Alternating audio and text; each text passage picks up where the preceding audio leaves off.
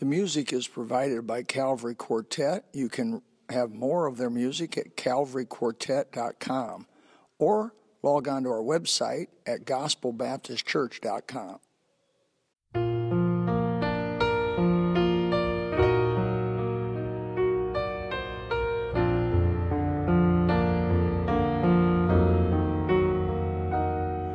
If you could see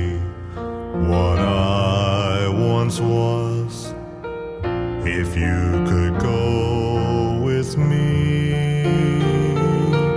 back to where I started from. The love of God. We'll take a few minutes and just emphasize and speak about the love of God when I approach the topic, it's humbling because how can you, as a human being, talk about, how can we really know much about the love of God? The Bible said, for God in John 3.16, the greatest lover so loved the greatest degree. God has loved us. I have not been able to put my mind around the love of God. God does not have to explain his love and, and really does not explain his love. God demonstrates his love in Jesus Christ. If you want to know the love of God, you look at Calvary and read the Gospels Matthew, Mark, Luke, and John and read the love of God. That's what you're seeing for you. God does not love and as a secondary reaction to you or to me. He loves because that's who he is. It's not added to him, it is who he is. In 1 John 4 8, it says, For he that love, he that loveth not knoweth not God, for God is love. In 1 John 4 10, it says, Herein is love, not that we love God, but that he loved us and sent his son to be a propitiation for our sins. That word propitiation means to cover. I'm glad God is, the Father looks at me through Jesus Christ and that love demonstrated for me. In 1 John 4 16, he says, And we have known and believed the love that God hath to us. God is love, and he that dwelleth in love dwelleth in God, and God in him. Have you ever pictured, and I hope you have in your mind, that God, in some degree, we being made in the image of God, we have some understanding of who He is and His longing for you and for me. The Bible says the Spirit of God lusteth to envy. He lusteth to envy. God wants you. I, I came across this years ago. Uh, a letter. It, it is kind of a, as if written by a human, of course, but in trying to get a grip on on how God God loves us. This letter was penned, and I want to read it for you exactly as it's penned. I had to write to tell you how much I love you and care for you. Yesterday, I saw you walking and laughing with your friends. I hope that soon you'd want me to walk along with you too. So I painted you a sunset to close your day and whispered a cool breeze to refresh you. I waited. You never called. I just kept on loving you. As I watched you fall asleep last night, I wanted to touch you. I spilled moonlight on your face, trickling down your cheeks, as so many tears have. You didn't even think of me. I wanted so much to comfort you. The next day, I exploded a brilliant sunrise and a glorious morning for you, but you woke up late, rushed off to work, you didn't even notice. My sky became cloudy. My tears were the rain. I love you. Oh, if you'd only listen. I really love you. I try to say it in the quiet of a green meadow and the blue sky. The wind whispers my love throughout the treetops and spills into the vibrant colors of all the flowers. I shout it to you in the thunder of great waterfalls and compose love songs for birds to sing to you. I warm you with the clothing of my sunshine and perfume the air with nature's sweet scent. Today, on the way home, it was a few thousand acres of orange blossoms. And I live in the middle of a massive orange grove. And I smelled that and I said, Thank you, God. Thank you. My love for you is deeper than any ocean, greater than any need in your heart if you'd only realize how I care.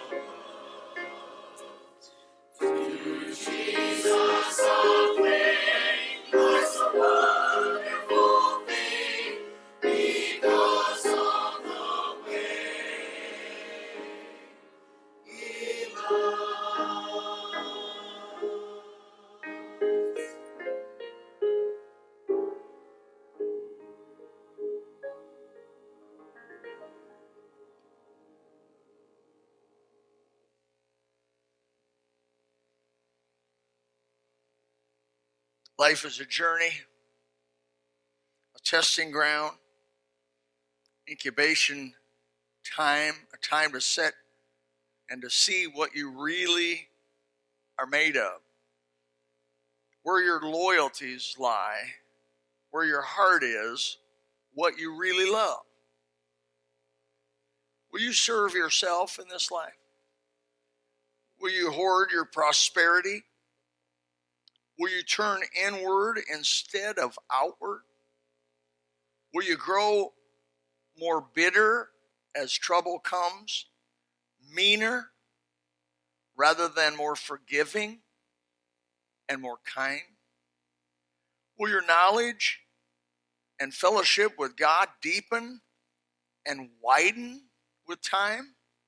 Or will it weaken and dry up Many of you have read about Corrie Ten Boom in World War II and how and what she did to help the Jews eventually go into concentration camp herself. And in that book, The Hiding Place, and if you haven't read it, I highly recommend you get it. Read it, it'll encourage you. There was a section there about forgiveness. Having been forgiven all of my sins through Jesus Christ, who am I to not forgive everybody in every direction? I mean, think about it. Think of the insult it is to God, to Jesus Christ, who has forgiven you all your sins, straight up, undeserving, everything. And yet, when people sin against me, I find it hard to forgive them. I will hold it. I will want to get revenge. Can you imagine that? I want to get revenge. it'll want to well up in me. And then I, I feel ashamed of myself. I think, my, Bill, had Jesus taken vengeance upon you, you would have been a cinder a long time ago and relegated to a place called hell forever. I ran across this section of her book and I want to read it to you. It says Corrie Ten Boom shares a story in her book, A Hiding Place. It was a church service in Munich that I saw him. The former SS man who had stood guard in the shower room in the processing center at Ravensbrück. He was the first of our actual jailers that I had seen since that time. And suddenly, it was all there. The room full of mocking men, the heaps of clothing, Betsy's pain blanched face. He came up to me as the church was emptying, beaming and bowing. How grateful I am for your message, Fraulein, he said. To think, as you say, he has washed my sins away. His hand was thrust out to shake my hand. And I, who had preached so often to the people the need to forgive, kept my hand by my side. Even as the angry, vengeful thoughts boiled through me, I saw the sin of them. Jesus Christ had died for this man. And was I going to ask for more? Lord Jesus, I prayed, forgive me and help me to forgive him. I tried to smile.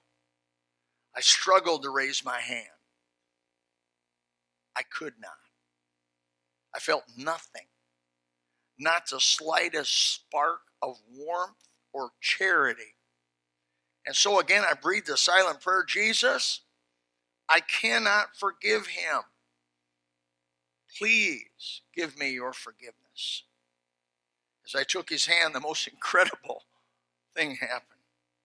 From my shoulder, along my arm, through my hand, a current seemed to pass from me to him while into my heart sprang a love for this stranger that almost overwhelmed me.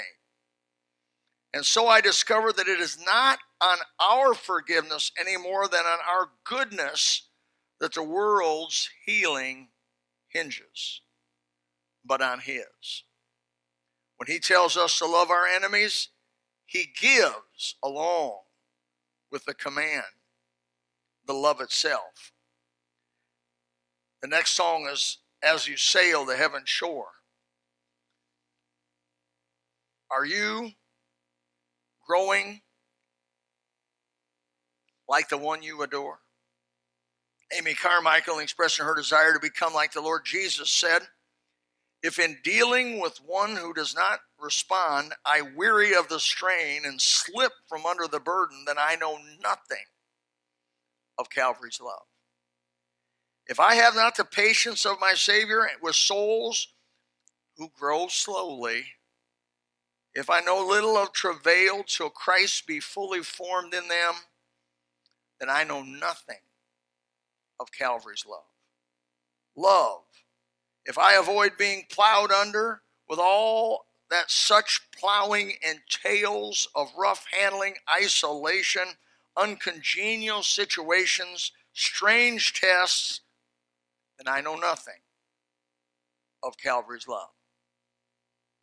In 2 Corinthians 5.14 it says, For the love of Christ constraineth us. Not our love, but the love of Christ which he gives us as believers constrains us. I believe that through Christ you can love everyone and anyone. And I know that God himself will test us. Ephesians 3:19 says to know the love of Christ with passive knowledge that ye might be filled with all the fullness of God.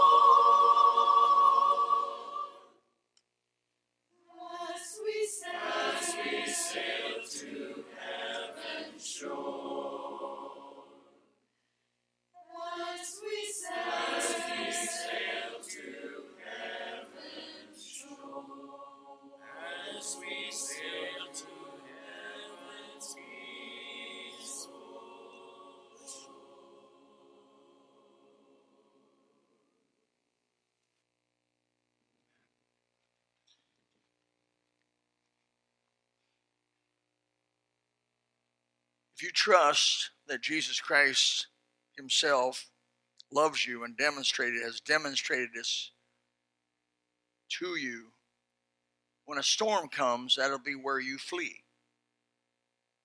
You do not love somebody you do not trust. Trust and love are married. When trouble comes, and it will, when God tests you, and He will, to see where your love is, you'll flee to the one that you trust. If it's drugs, you'll flee to drugs. If it's pleasure, you'll flee to pleasure.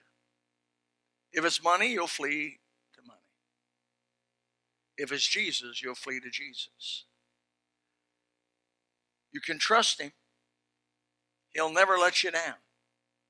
I've heard a lot of Christians through the years testify of their relationship and their walk with Christ, but I've never heard one say, Jesus, He failed me. Now, I've heard backslidden Christians sometimes in their in their pain say, "Oh, God doesn't," but they don't understand the big picture. But when they get to the end, that I've never known an old Christian say, "God failed me in my life." Romans chapter nine, verse thirty-three says, "As it is written, Behold, I lay in Zion a stumbling stone, a rock of offense, and whosoever believeth in Him should not be ashamed." As for me and my house, like so long ago, Joshua said, I want to serve the Lord. I'll choose Jesus over all the kings that have reigned, all the lords that have governed, all the prophets that have spoken, all the priests that have served, and all the nobles that have ruled. I'll trust Jesus. I don't trust an institution, they come and go. I trust Jesus and the Word of God. He'll be the one, by the grace of God, that I run to, and I hope He is the one you run to. Hudson Taylor once noted God uses men who are weak and feeble enough to lean on Him. There's no shame to going to Jesus. There's no shame when the Holy Spirit comes by, you make your way to the front and say, God, I need help. There's awful shame in not and having your pride keep you away from God. Jesus Christ gives us a hiding place in the storms of this world. I can almost go to anybody here tonight and say, A storm's coming. You say, Brother Bill, do you know something? I, I just know a storm's coming. Why? Because storms come. And they come. And they come. And God gives you a little respite in between the storms, doesn't He? But you go to Him in those storms, and where do you where does a sailor learn to sail? On the smooth sea? No, sailors are made in the middle of the storm. In the rough sea, when the wind and the gale force winds are blowing them around and tossing them around, that's when sailors and their skill is honed. Haven't been on the water some. I say amen. It's the testings that do not break you, they just show what's there and help you lean on Him. Lean on Jesus. Give Him everything, and He'll be your hiding place.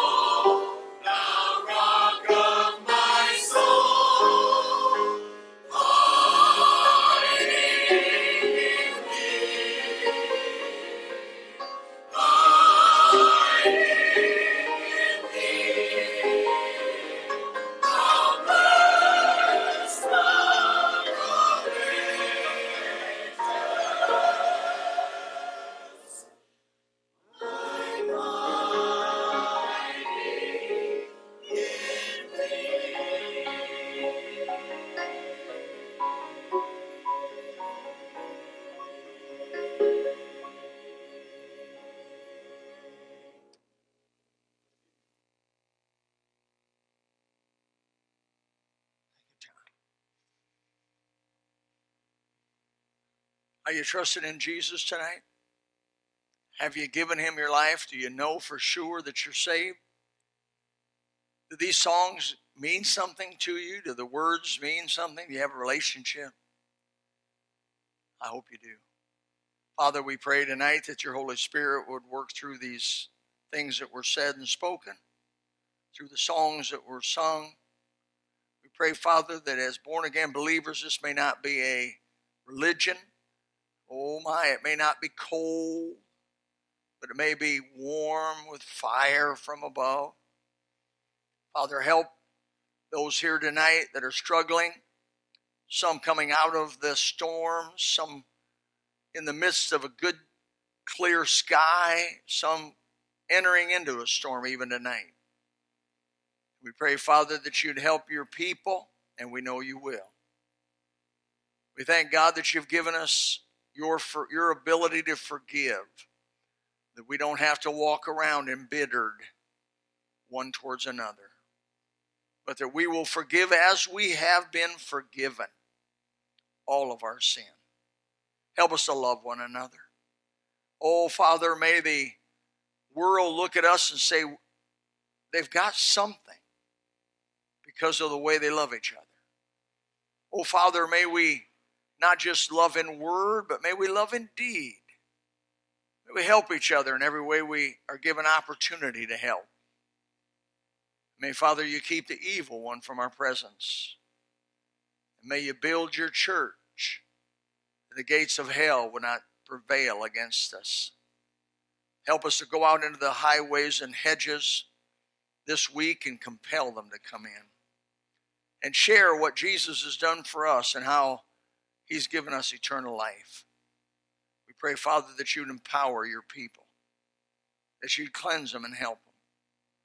You'd help the discouragement, you would help the depression that some may be struggling with, and that you would deliver them as they lean on Jesus. Unable to do it, but trusting you are able, and indeed you are. Father, help us. We love you. We thank you. In Jesus' name, amen